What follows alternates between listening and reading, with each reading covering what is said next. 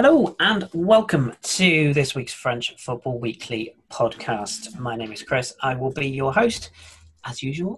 And uh, some things change, some things don't change. What does change is we've gone from two back to three this week. So welcome back from your Holly Bobs to Phil. How are you feel? I am very well, thank you. Good, good to hear. Um, Holly Bobs, people hate me saying that, but I don't care. Did you have a nice time?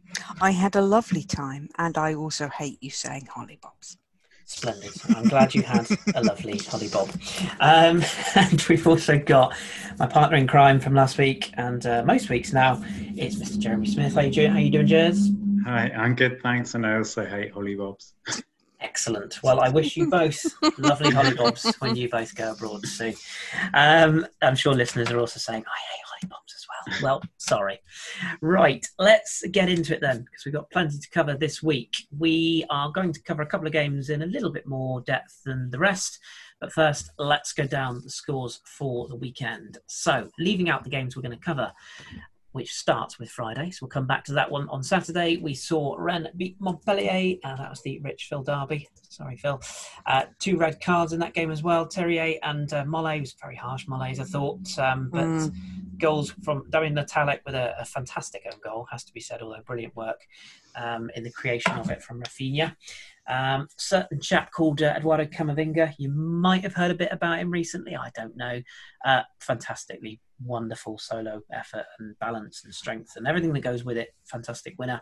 Gaetan Laborde scored a wonderful centre forward header to cut the deficit, but it was too little, too late. Particularly with a huge mask on his face. Yeah, indeed. Yeah, yeah. he uh, he was he was full Christy Sinclair there, wasn't he? Um, was, the the woodwork took a bit of a battering in that game as well. Yes, it did. Yeah, it was quite a good watch actually. I had it had sort of one of those on on the phone in the background, and um, I found myself looking up far more at that than I was doing the thing I was supposed to be doing. But um, yeah, unfortunate for you, Phil. But uh, Rennes uh, Richard mm. Rennes, sorry, march on. So um, good for them. We'll come back to Strasbourg Nice in a minute. Uh, Sunday, Reims nil, Lille one. Uh, Jonathan Bamba scoring his uh, second of the season, two consecutive goals in consecutive games now for him. Um, this was not the best watch. Lille probably should have won by more, but didn't. Um, but yeah, 1 0 win for Galtier's men. Bordeaux beating Angers by two goals to nil on Sunday. Two goals in a minute. Josh Maja from Kashani's knockdown and uh, Toma Basic, a really technically brilliant goal. I thought this a really, really clever goal. His, his footwork is exceptional to knock in the second, and Bordeaux pretty much sat back and held on to that and took the points. Um, very good away win for that, given the state they're in at the moment. Um, sorry, Jez, but unfortunately, Metz Monaco did end in defeat for Metz. Having watched this game, I thought they were slightly unfortunate, to be fair. Uh, Benoit Badiashile scoring his second of the season uh, before Fofana saw red for two yellows. Uh, Metz huffed and they puffed, but they could not blow the house down. Um, it's always frustrating when the opposition goalkeeper gets man of the match. Yeah, that that Lecomte save from was it Diaw's header? No, it wasn't Diaw, was it? Pajot. Pajot's header. Yes, you're right. That was a fantastic save. Don't get it wrong an element of cameras to it, but the reflexes were um, in full effect. And uh, yeah, very, very good save that. I felt Metz deserved a point from the game, if I'm honest, but sometimes you don't get what you deserve. Mm. Uh, Nantes beat Nîmes. Um, the, the Crocs back down to earth with a 2 1 defeat. Uh, Girotto with the opener before Louza scored from the penalty spot. He was then sent off just before half or just after half time. Naughty, naughty. Fabio also saw red for two yellows with a minute to go. Uh, Ferhat with the goal back for Nîmes wasn't enough. Unfortunately, could win that for Nantes. Uh, Lorient, which, as we know, the greatest team in France currently, unfortunately uh, weren't so great on Sunday. They lost 2 0 to Saint Etienne. Romain Hamouma with both goals in that particular game. Uh, nice tribute from Lorient on their Twitter feed this week as they welcomed back uh, Kevin Monnet-Paquet to fitness. He came on for St Etienne, so that was a nice little love in there. But it doesn't take away from the fact that I hate St Etienne because they won. Moving swiftly onwards. And, uh, mm, and which, talking about things we hate. Mm, yes. Oh, yes. Yeah. You, you, yeah. I just, I just, I just want a little, um, because I didn't see any of those games because I've just signed up for Telefoot. Um, you may know that pretty much every year French TV fucks around with the coverage, and this year, um, if you want to watch basically all the games, you need five subs. So I now have five subs, and I have now paid Telefoot 270 euros mm. for a year up front to have lower total cost. And the second half of all of the multiplex games on Sunday were a black screen. Blended. Because they're fucking hopeless. And it turns out this was actually the second bug of the weekend. And when they when they had the first one, when everything went dark and nobody could see any actual football, um, they actually tweeted out, uh, "We're having some technical difficulties." To which the RMC Sport Twitter account responded, Okay, we're going to work through this together. Can you just DM us your customer number and we can help you out? Which I think tells you a little bit about how bitter this uh, row is at the moment. Uh, so, my TV provider does not provide Telefoot because they're arguing with each other. So, I had to pay for the online only one uh, which doesn't work. So mm. that's absolutely fucking fabulous. Well done, everybody. This is ridiculous. Thank you. And there I will stop. If it makes you feel any better, it's not much better in the UK. Don't get wrong, we get pictures, but um... yeah, I mean, if you've got Steve McManaman, you can at least turn the sound off. I had true. no pictures. No, which are fairly fundamental for when you're watching a football match. There's been there's been quite a lot of um, uh, things in the UK. I don't know if you've heard about this as well, Jez, but the uh, BT in particular, who've taken a lot of flack recently, have now introduced a sort of turn on, turn off substitution type package for the season. Given that um, I think I think the latest is that UK games are going to be broadcast at 3 p.m. while there's no fans, and I think they've now come to an agreement on that again but now you can sort of turn your package on and off because people were saying, "Hang on a minute, I don't particularly want to pay all all season long for watch you know Stoke against Brentford um, when I support Arsenal and we've only got one game on this this weekend." Now, nerds like me watch anything that's on, but yeah, it's it's definitely one that is um, is a hot topic, shall we say? So yeah, uh, but, yeah. but you guys can actually see pictures. That that I can't deny. That I can't deny. Although that said, even BT's coverage is, is not great sometimes. but, yeah, but um, but you can see pictures. This yeah. Is, I'm I'm extremely aggravated about this whole thing. I don't blame you. Well, I, so I basically, hope... the only um, Ligue 1 football I can uh, reliably watch at the moment is the um, two games around that on Canal Plus, which is still fucking working. Um, so yeah. I mean, hopefully, if nothing else, you feel better to have it off your chest. At least, at least you've had chance to vent. That's that's got to be half the. Uh... Yeah, but I, I suspect this may be have to be a feature going through the season if they don't sort themselves out. Because because mm. seriously, you're watching a game and then it just disappears. That's really frustrating. Mm. Well, there you go. I mean, it's it's definitely um, yeah. Uh, there's there's a lot of things that frustrate me at the moment. TV coverage is, is certainly one. Uh, Twitter yeah, is another. To be fair, it's, it's, fairly long down the list, but seriously, I'm paying for this one. So yeah, no, no, fair, fair point. Twitter is free. But yeah, f- free. Sadly, it's not idiot free, but that's another story for a rainy day. Right. Um, I'm going to lean on Jez a little bit for this one because the three games we want to look at start with Lyon 4, Dijon 1. Um, I'm going to keep these quite succinct, really, uh, as we go through. But Jez, what I wanted to kind of ask with you on this one is how impressed you were with OL uh, coming from behind um, Scheidler with the opening goal for Dijon before a Memphis Depay hat trick, including an outrageous piece of skill and balance to um, to sort of usher in the own goal, which was all his making. So it's kind of three goals, one assist, if you like, from Wesley Latoa. Yes, two goals were penalties, but my word, two penalties of the highest caliber as well. Um, what, what were your overall thoughts on, on how Lyon performed in this game? And is there a little bit of an element of concern moving forwards? And, and I touch on that because we've heard stories about Jeff Reine-Adélaïde has come out and essentially said he wants to leave because he's not being played, which seems strange given he's only really just got back to full fitness. Uh, and there's still a lot of talk of, of outgoings, um, Houssem being the prime candidate of that one. What, what's your overall thoughts on, on how they performed in this game, Jez, and, and their business that they may or may not be doing at the moment? In terms of the, the match itself, was um, the first half in particular was was kind of bizarre. It was I've rarely seen a team sort of dominate, certainly possession wise, um, and particularly Cornet down the left. It was insane how much space and time he was being given by the by the Dijon defence. Um, yet, kind of typically Lyon somehow Dijon contrived to pretty much their, their only chance of the half to, to take the lead. It was a little bit lucky that, that Scheidler got a second chance, but he finished it well. And then you're thinking, well, it's classic Lyon. You're going to go in uh, behind at the break, and then suddenly sort of three goals in six minutes, which on the balance of play was probably deserved, but also at the same time, I mean, Gomis had a, a brilliant game again like he did last year against Lyon in goal. But certainly for the, a lot of the first half, they weren't carving out great chances, and the crossing again from sometimes in Cornet was was was pretty wasteful a lot of the time. And I actually thought Depay was continuing his quite poor form in general from um, that he showed in the Champions League with all the sort of mitigating factors of him coming back from the injury and everything.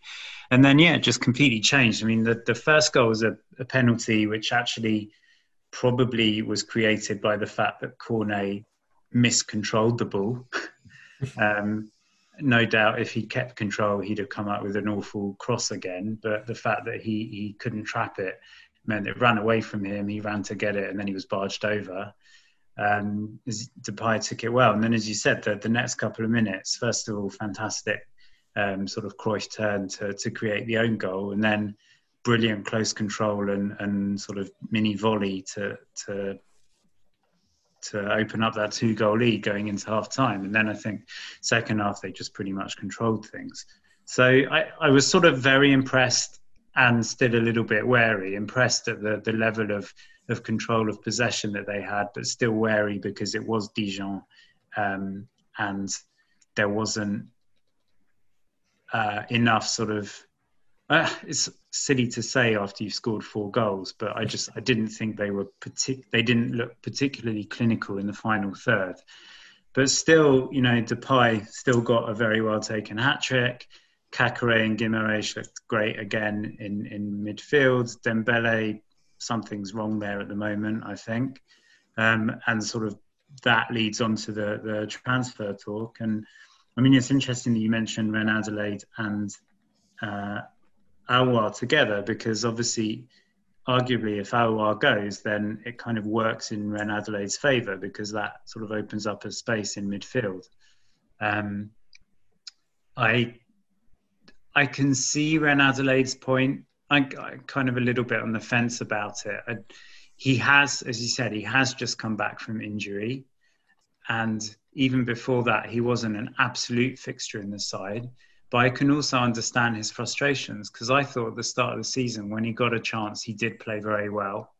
Um, I think even in these comeback matches, when he's come on, he's really done a good job. I thought in the Champions League, you know, sort of went under the radar, but really sort of added added to, to Lyon's control or giving them a sort of um, breakout when they were under the cosh against Man City, for example. So I, I, do definitely understand his frustrations, and if what he says is true about sort of you know being assured that he was going to have a place in the centre of midfield and then push to the right, and being assured that he was going to go straight into the starting lineup if he worked hard, and then suddenly being told, well, actually you're a player for the future, so um, don't rely on a, on a first team place now.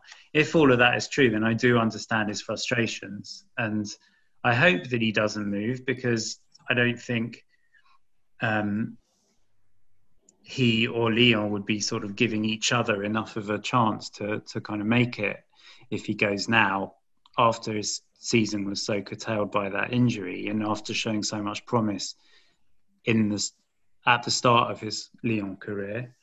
But at the same time, I understand the frustrations, and it also maybe speaks a bit more of the sort of issues that there still are at the club. And there was Garcia came out this week complaining about the fact that um, he's got this reputation of not not giving the youth a chance, and even his sort of justifications or protestations really. I was the one that gave Caqueret a go, and everyone was like, "We've been crying out for Caqueret to have a go for ages, and you've only brought him in because you lost Tousart and had no choice." And he's like, I'm the only one, you know, I discovered Cherki, and everyone's like, we've known about Cherki for years. Mm. Just because you happen to give him his debut, it doesn't really mean that much. So I think he's still, despite the Champions League run, he certainly doesn't yet have everyone on side. And as I've said before, I'm still not absolutely convinced about Juninho as a sporting director and what exactly he's bringing and what control he's got either. So I think I still think there's a lot that needs to be sorted out there. A lot depends on whether Dembele goes, whether Aouar goes, where they go. I, it was quite amusing yesterday seeing Depay kind of say, I never said that I was definitely going to leave. And, you know, I've still got a year here and I'm the captain and we've got a great team, blah, blah, blah, which to me means, yeah, no one's putting an offer for me. Yeah. Barcelona can't afford me and therefore I'm going to stay put until exactly, yeah. a level, a club of that level comes in because for him, it's, uh, it's the same argument of um, what, a completely different player and completely different levels, but it's the same sort of issue that that Arsenal having with Matteo Guendouzi. It's this whole um, he left Manchester United because apparently he didn't cut it. So moving from Lyon, he's only going to want to step up, not sideways. And there is only so many clubs you can step up to, um, rather than coming back to another club or going back to a club where you know that's on the same level of Lyon, if you like. And and, and yeah, I mean he's I, I, like him as a footballer, I really do. Um, I'm not quite so sure about the music, if I'm honest, but um, he's a big personality. I just wonder if he's maybe watched a few too many Zlatan um, highlight reels, and you know, but he is charismatic, and on his day, he he's a talent. And I, I, was impressed with how Lyon came back in this game, but at the same time, I thought it still exposed a few of their flaws, and a better team than than Dijon. No offense, probably would have. You know, if not retain their lead, possibly built on it. And, and like you say, until the half time or just before half time, they scored at a key time, Lyon. I think if they'd have gone in at 1 0 down, this might have been a, a different game. Um, yeah, well summed up. To be fair to Lyon, it was their first match back after. yeah, that is true. You know, at least they turned up and didn't have it postponed. Yeah, um, yeah, no, that's and, fair. You know, our last minute gets pulled because he's got because he's positive for COVID. So yeah, it was slightly disrupted. They played a slightly different formation as well. Um, yeah. I yeah, I just I think I just think everyone there, all the people in charge, need to walk a very careful tightrope because last season, let's be fair, was a shit show. Mm. And Champions League, their Champions League run sort of hid that, but yeah. also gives them a feel good factor. So they need to somehow channel or harness that feel good factor mm. and kind of somehow bring it into this season, which is difficult to do when you know that you're not going to be playing in Europe. So at least two or three players are going to want to leave. Yeah. Um, yeah, I just think it's a bit of a sort of balancing act for them. Yeah. Yeah, well said, well said. Um, Phil, I want to come to you now to talk some Marseille um, mm-hmm. because um, this was probably the, the game of the weekend in terms of uh, it, it, was just a, a bit Chaos. of a batshit crazy game. Yeah, yeah. It, it, it, was the most end to end I would say it's the most end-to-end Ligue 1 game that I've seen for a long time. I'm sure I'm skipping several that I've probably seen the last few years, but it felt so open. It was you attack, we attack. I thought Brest were really unfortunate not to come away from this without a point. Uh, if Gaetan Charbonnier um, scored more than one, which he yep, really well, should have, yeah. uh, that probably would have helped. But um, Florian Thauvin was back for, for Marseille. He scored one and assisted twice, both for Caleta Car from free kicks, which ultimately got the, the win for Marseille. Uh, Faivre, who was probably the best player for, for Brest on the day, got a, a goal back right on half time. Uh, Gaetan Charbonnier himself did get a late goal from this game. Um, but yeah, aside of me winning a small wager on this particular fixture, it was just nuts, and you just couldn't predict what was going to happen. How yeah. how did you see it? I mean, were you were you more impressed with, well, with Marseille? I or? I only saw the second half, by mm. which time I'd been watching um, Mo Ali uh, losing slowly losing his rag about the passing. Uh, accuracy on Twitter, which which is part of why it was so end to end. Nobody could keep the ball, so we just kept going one, and then there'd be a break, and then they'd fuck it up, and then there'd be a break in the other direction. So I think um, you know, on just after the hour mark, uh, Gaetan Charbonnier missed an absolute golden chance. And it's like, well, that's the Charbot we know and love. Obviously, I am a Montpellier fan where he uh, rocked up at some point. I think somebody on Twitter pointed it, said, you know, he's brilliant in Ligue 2. He's such a goal scoring machine. And then you get him in Ligue 1 and he's just an absolute, absolute shambles. But he did manage to get, you know, one back right at the end, which I think caused some nerves. But yeah, Caleta, if you're looking at, you know, Caleta, I think was playing in central defence this time. If he gets two of the goals, yes, there are free kicks. Thauvin's back, it's brilliant. But that's a uh, kind of a fine thread to be hanging your hopes on. The one guy who was injured most of last season is back, and everything went really well, but he was the only one doing anything. Is not necessarily a sustainable uh, plan. So, you know, it was a good win. Marseille fans are happy. Thauvin's back. Caleta was good. But a bit like, you know, OL are playing Dijon, this was Marseille playing Brest. Hmm. So it's uh, not necessarily something that you can build uh, build a pattern off. Uh, although it was highly entertaining if you didn't weren't actually invested in the game on the grounds that you didn't know what was going to happen from one moment to the next. Mm. Yeah, yeah, that was that was what I sort of took on board from it. I, I thought we, we still saw a Marseille side that, for me, still are going to lack goals, and we'll come on to that point in a second. Um, Dario Benedetto, I don't really feel like they're playing to his strengths at the moment. Maybe that will change when Dimi Payet is back. Uh, there's a few other things to fall into place. They're still desperate to do business. They're, they're trying to get um, out the door, yet he was kind of quite important in the midfield of this game. So, I mean, how that's going to work. They brought in Yuji Nagatomo, which for me made me smile because I like Nagatomo and, and he's an ex Inter player. And, you know, it's just a fun signing. But does he really add too much? Not really. And you just feel like they are still a couple of signings away. That said, there's there's a couple of highlights from Boubacar Kamara playing in midfield again is, is something to keep an eye on. I think he's sort of that up and coming talent. Steve Mandanda has signed another contract, which will probably take him to, I believe he'll be 67 at the end of this contract with Marseille, mm-hmm. and he'll still probably be in goal for them, bless him. Um, but, you know, jokes aside, he's been fairly consistent the last couple of seasons. Just feel like Marseille are that kind of. You, you just feel um, that they're one drama away from it all blowing up again but equally they could go and win seven out of seven. I think the Classique is the next game, isn't it? After the international break, I think. I want to say that is. Let me double check that.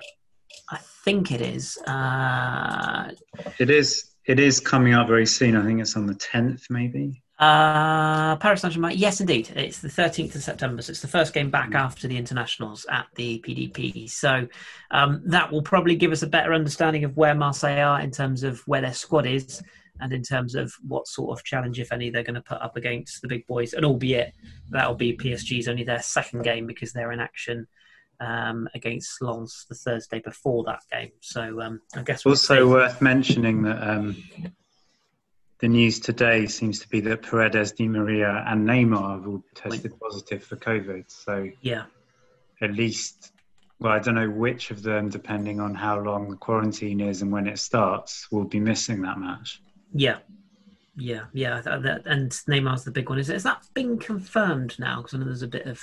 I'm not sure it has. I'm following it closely because it means you might miss Metz as well. Naturally, yeah, yeah, hundred percent.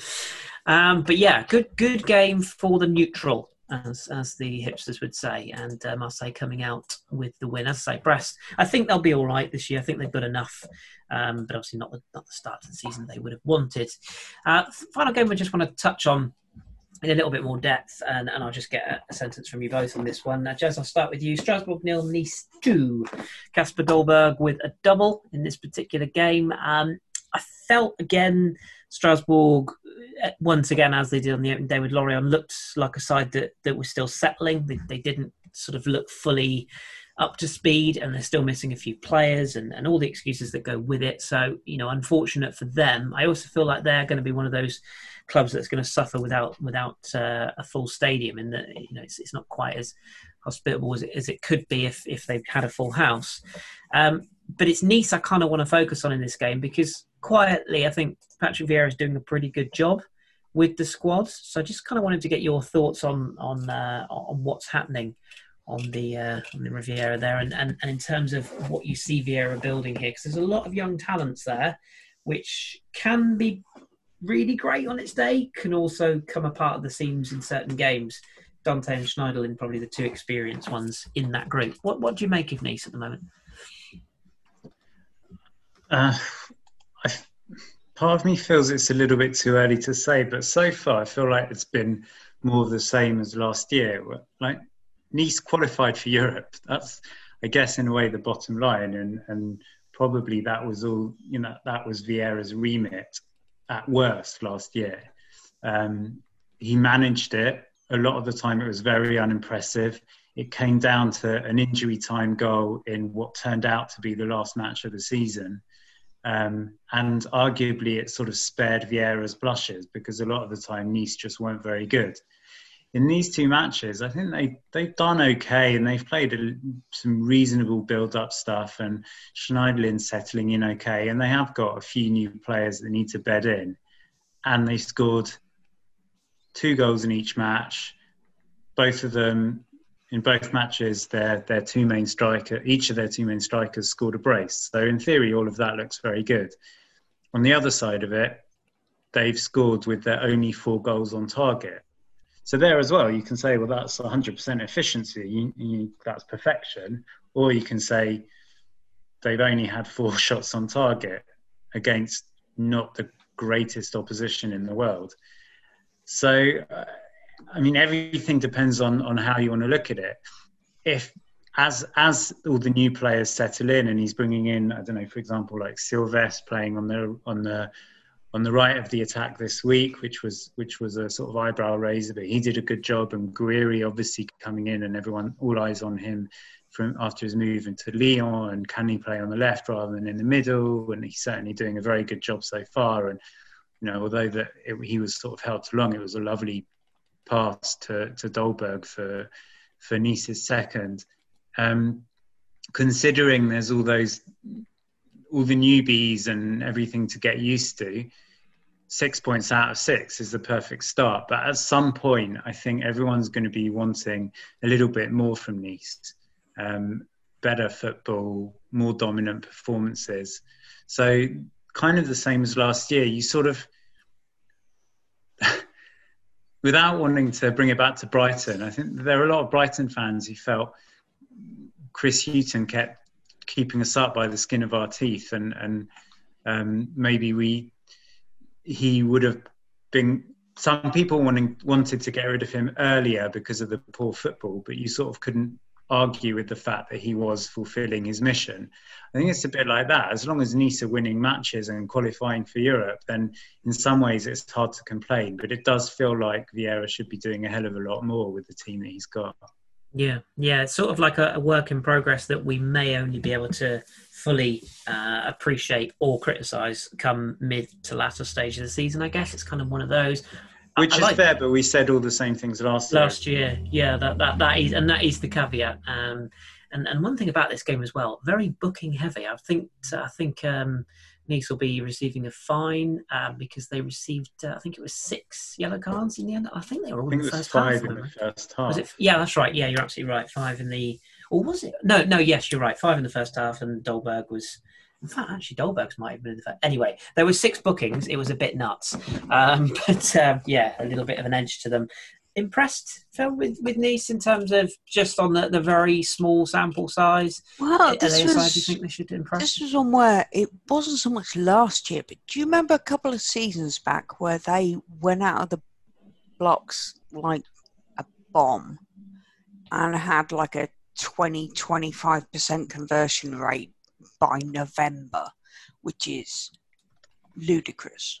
Mm. Uh, they got overhauled, obviously, but um, they were the the shining light of the first half of that season, and just the thing where I thought it was they'd had seven shots on target, but that might be shots total because they did keep banging on about it um, from the Canal Plus uh, commentary. If you're going to get four goals off seven shots, that is good. As Jess says, if you're only getting four shots on target, that's not sustainable. But yes, you look at this, and Strasbourg had six shots to Nice's three, and and lost two two nil. So are it's like are Nice doing that thing again? But it is way too early to say that.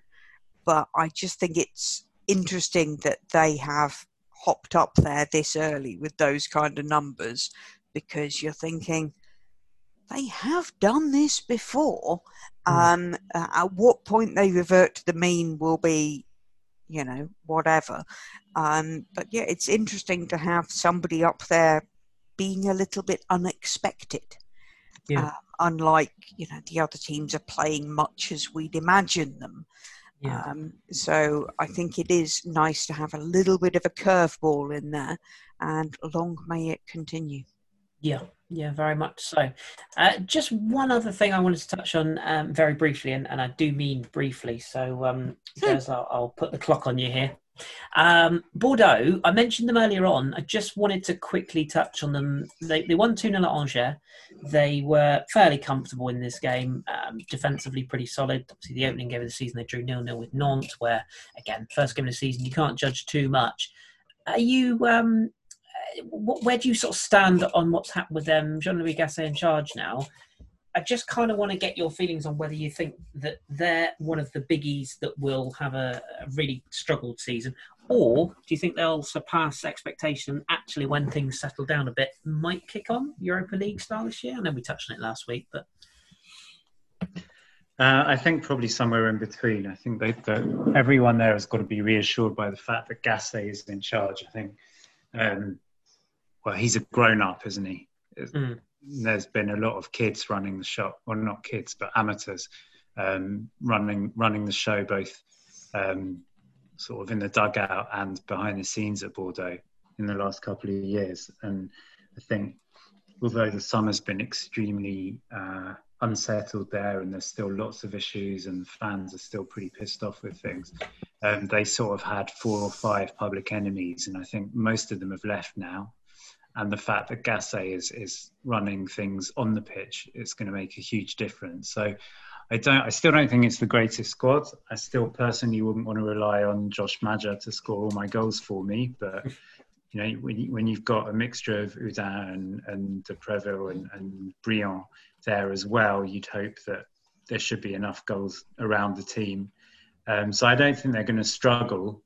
Um, and I do think possibly dark horses for Europa League. But I, yeah, I basically put most of that down to the fact that I've got a lot of faith in Gasset.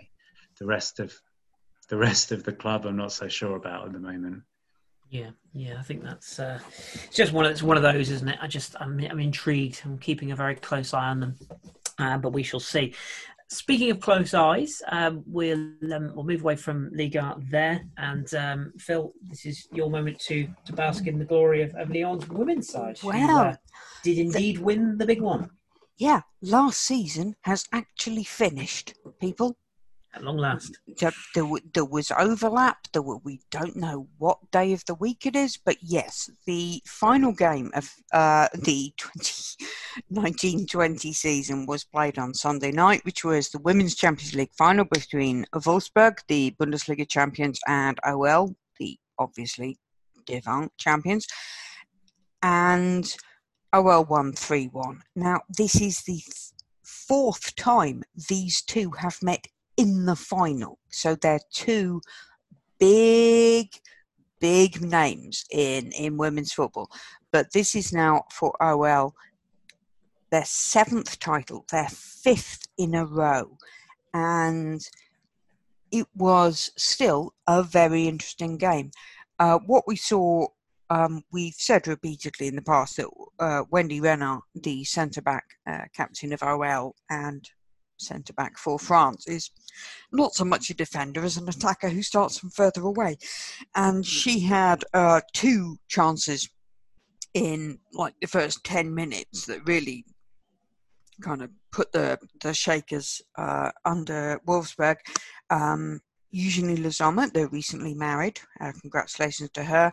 Um, scored on the 25th minute with pouncing on a rebound from her own shot, uh, showing her dogged determination. And then there was an absolutely lovely shot from Saki Kumagai, uh, the um, midfielder, uh, just before half time to kind of really dampen the Wolfsburg spirits. It it was beautifully struck. It went round Alexandra Popp, defensive midfield, and past goalkeeper right into the corner.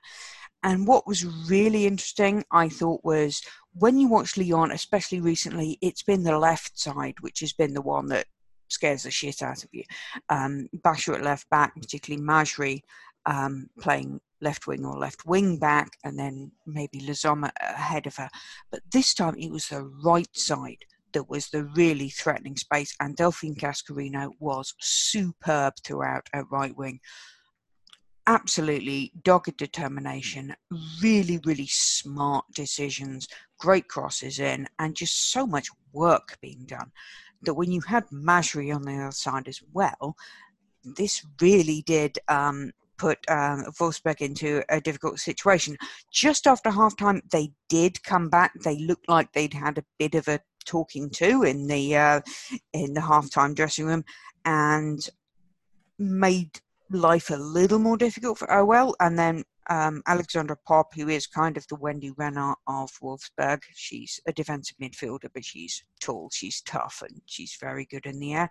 Um, she scored after there was a Bouhaddi spill. She kind of crashed into Buchanan, and it was a bit of a mix up. So OL were wobbling a bit, and then there was a really nasty clash between uh, Sarah Bouhaddi and uh, Wolfo.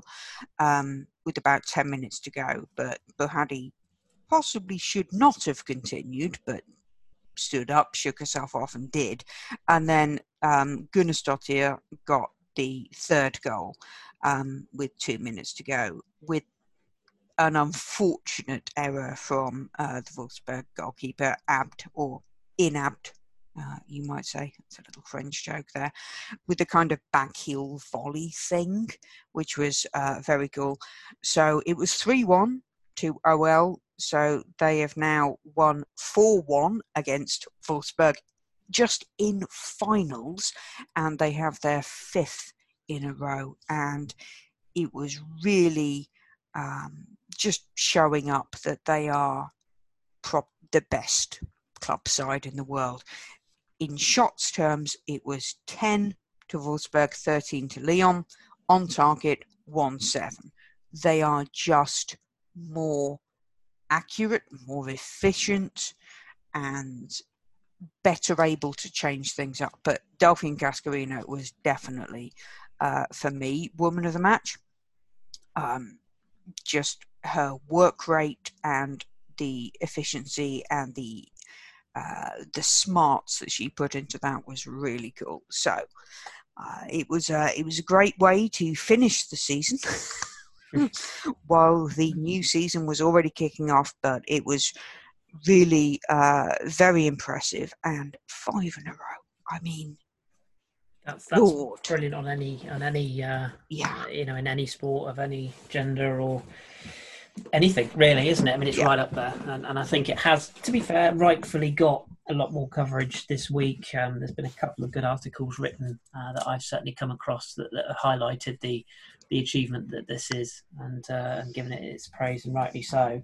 And um, and overall, it's you know it's been a pretty good European season in terms of mm. of uh, of the men and the women's. I think also having the you know, they had the same thing for the Women's Champions League as the Men's Champions League. They were all in, I think it was Bilbao. Yeah. Um, yeah. And so being able to watch those matches kind of close together again, because they were having to do, you know, the, the squad management. We had Sommer up front this time for OL, whereas Nikita Parris played a previous match and then Sommer come on. Obviously, I think Amandine Henry. I think she was suspended for this game, which is why she wasn't there. So we saw a midfield of Kumagai and Gunnarsdottir, which was actually a really nicely balanced midfield. Gunnarsdottir is a bit more um, proactive, shall we say, and Kumagai is a bit more organised. Thou shalt not pass. So it was um, really interesting seeing how they managed those situations. I think you're going to say, oh well it's like when you say the bigger teams in the men's game, if they're going to be able to do five subs, it's going to uh, benefit the players, uh, benefit the teams with bigger squads. Oh well, have got a bigger squad. I mean, mm. they're bringing Shanice van der Sanden. She's a Euro winner, she comes on for cameos because yeah. they've got so many players. So I think they really did uh, benefit maybe from that situation as well. But it was very interesting seeing how that whole thing was organised. And I wasn't expecting, for example, to see Karchaoui at left back um, because I think she's a liability. I was there in Breda in the Euros. Um, but they may have taken the decision we don't need to defend, so it's fine to play her and that's a risky decision to take against Wolfsburg. Um, yeah. So it, but it was very interesting to see that kind of the the pressure cooker environment of playing the knockout stages in you know a week and a half made it a very different feel of uh, tournament, which was very interesting as well. Yeah, I think yeah. that um, I think Henry was injured and it was Parris who was suspended. well, I knew somebody was suspended, but I couldn't remember who it was. But I think I think it, as you said, I think it says a lot about the strength and depth that Lyon have got, and I know that obviously Aulas is a is a kind of um, controversial figure in, in the men's game, and I know even in the women's game he's kind of put his foot in it a couple of times. But you've got to give him huge credit, I hmm. think, for for the support that he's given um, the Lyon's women's team. And, and um, I saw someone sort of mention, you know, that Aulas was there and he was talking about the bonuses they were getting. And um, I, as far as I know, El Khelaïfi was nowhere to be seen for, for PSG's matches. And I think maybe that as well shows mm. it's not just the investment in terms of money, but also. Oh, um, El Khelaïfi turned up when they were in the final. But ah, okay. other than that, no. Um, yeah. yeah. I think um, obviously Olas, Aulas kind of followed, uh, ironically followed on from um, Nick, Lulu. Nicollin was um, possibly the first club owner to really get behind the women's team of a club and make it a single club with men's and women's teams. But obviously, Lyon being a bigger club and having more resources, they were deployed better. So I think you you could possibly say the pioneer was Lulu was was there as well with Aulas, but Aulas had more of the material ability to do it. But he did do it, which is, um, you know, something that is uh, very impressive. And look, look at the, you know, silverware that it has garnered. It does work. So uh, maybe something with, for with, with other clubs to have a look at. Real Madrid, Manchester United. With a big mm. turnover of managers as well. Yeah, that that that's something that isn't always highlighted uh, in terms of the game as well. I, I find it that, that the, the only one thing I think the only one downside to this um, to the Women's Champions League there was um, there was a, a bit of a sort of an issue with a lot of people got quite upset about a journalist who was interviewing a Wolfsburg player, I believe, after a game. Um, forgive me, I didn't actually catch the the name of the player. I, I, need to look that up. It's just suddenly come to me now, where he was essentially sort of pressing this player and saying, you know, so you are going to play in England then, so you are going to come to the WSL, so you are going to sign then, and it and it was sort of very his tone was sort of very aggressive in terms of that. I think a lot of people were quite upset and saying, "Would this happen in the men's game?" Um, well, I, I then it's wanna... it's it's you know, oh, it's the best league in the world. Yeah, you know? fair enough. If it's equality that uh, journalists are now standing for the WSL in the same crankpot way they do for the Premier League, then maybe that is equality. Whatever. Mm. Yeah, I know. I, I, I, I was uncomfortable with how the how the reporter pressed, but I also felt that some people sort of jumped on it a little bit as if to say, "Well, this wouldn't happen in the men's game," and I sort of thought, well. Some journalists ask some pretty stupid, stupid questions in the men's game. Yeah, I think you just de- if you're dealing with people being pricks, then That's just the way it is. yeah, yeah. welcome to the party. and they don't So- usually last long journalists of that description so less said the better anyway um congratulations to Lyon of course and um yeah as you say the i think the wsl in terms of the english game gets underway again this weekend so the french Mm. game won't be too far After behind the the Community Shield, which I yeah obviously couldn't watch because you know overseas, but that Yeah. sounded like it was fun as well. Yeah, it's all kicking off again. We've got uh, men's action, women's action. It's all coming back.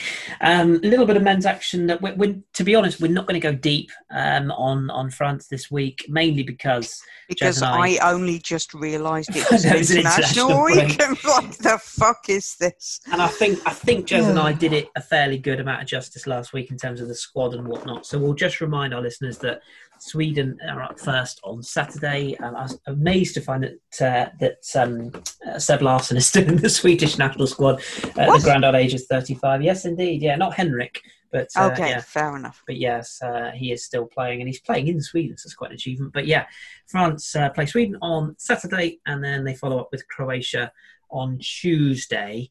Um, I really don't think international football should be being played right now. I really I'm uncomfortable with it, but it is what it is.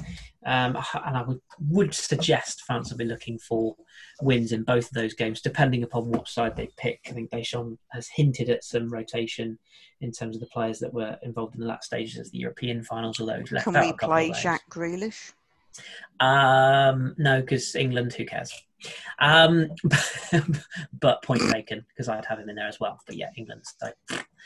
Uh, just to finish off this week's pod, um, we've just got sort of two minutes. So, uh, Jez, I'm just going to hand over to you because we're not going to sort of go too deep into transfers because there's still a lot going on. But there's a quite a, quite a lot of uh, links going here and there. We touched on Jeff Reine-Adélaïde uh, potentially looking to depart Lyon. Um, kind of covered that one.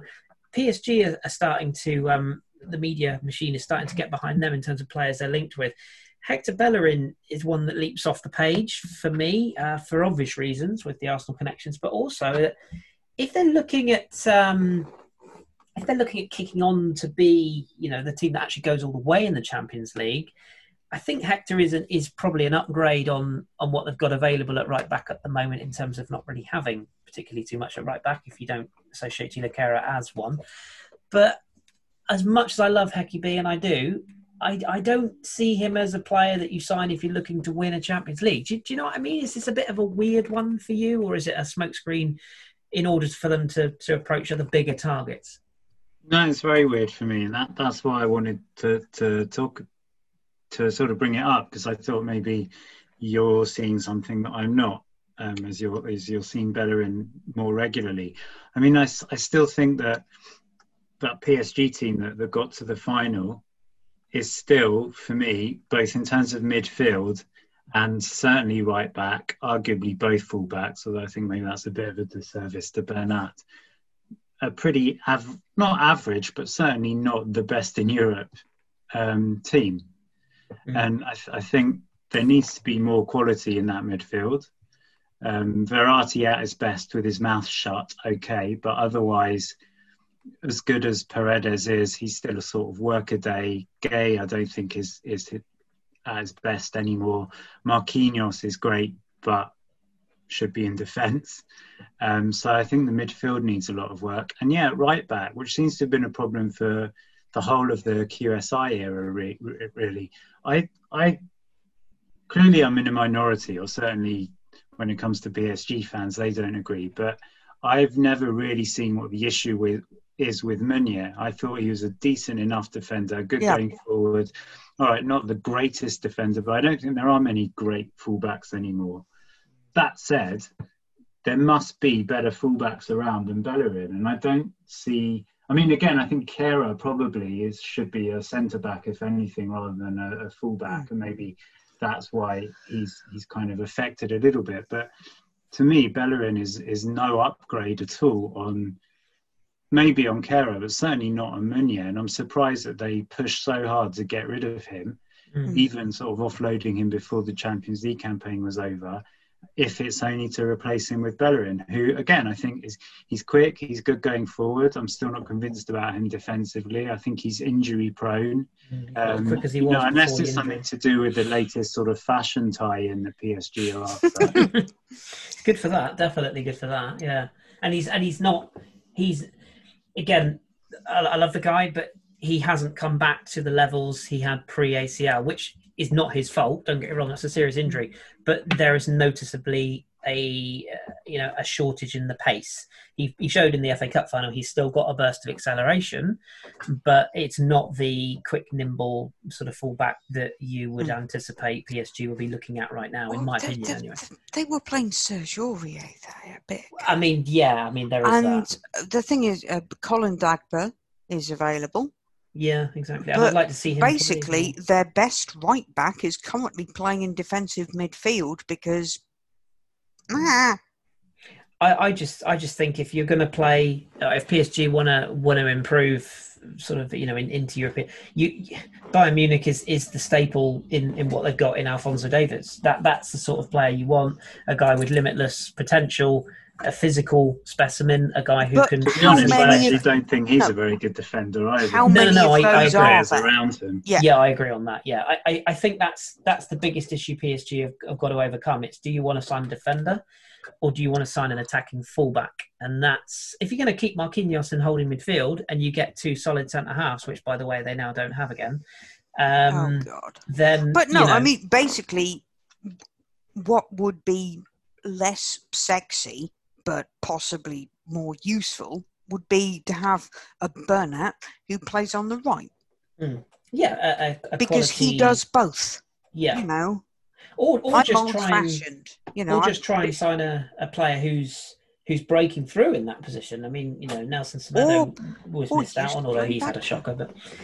Yeah, I, I yeah, I, I, I, do, I do wonder about whether PSG will learn their lesson in terms of the amount of players that they've let go and have bit them in the I was about to say, yes. Um, try, try to play someone who will not kill your dreams in a Champions League final in the next yeah. three years. And don't I forget, I don't blame Kehrer at all for that. I think no, no, no, no, no, no. I was talking about uh, the Coman situation. Yeah, and and and Kehrer, and Kehrer is a is actually a very talented young central defender, but I just don't think he's ever been. Yes, he's a talented a central defender. Exactly, which yeah. is possibly you know yeah. not his fault. And and and throughout all this, Layvin Kurzawa is still a PSG player, by the way. Um, Seriously? Um, yep. He was this is another an, one of those I did He's been not given know. an extension. Got a new deal. That was quite recent as well, wasn't it? After yeah. all the talk is of him this leaving, the so. international break and, and yeah, there's yeah. No, too many things that ago. I've not been told about, and I'm yeah. Cross. No, this this one was. Uh, just said there's. A, I think this one was a couple of weeks ago, but it sort of slid under the uh, under the carpet um, quietly. But yeah, it does it does seem like a bit of an odd one. Um, and uh, I'm sure we'll talk more transfers. Uh, Lille are currently trying to sell the carpet from their office as well, so well, they're one to we, keep we'll an eye have to because it's an international break. So yeah, we're going to find something. um, but yeah, they're the other ones. Uh, I think their uh, chairman has come out tonight and said that uh, Boubakar Soumaré they've got concrete offers and they are willing to do business. Where have we heard that before? Um, Gabriel completed his move to Arsenal yesterday. Obviously, Pepe went last summer, so on and so forth. The only other one that I thought was worth picking out is that uh, Gomis has signed a new contract.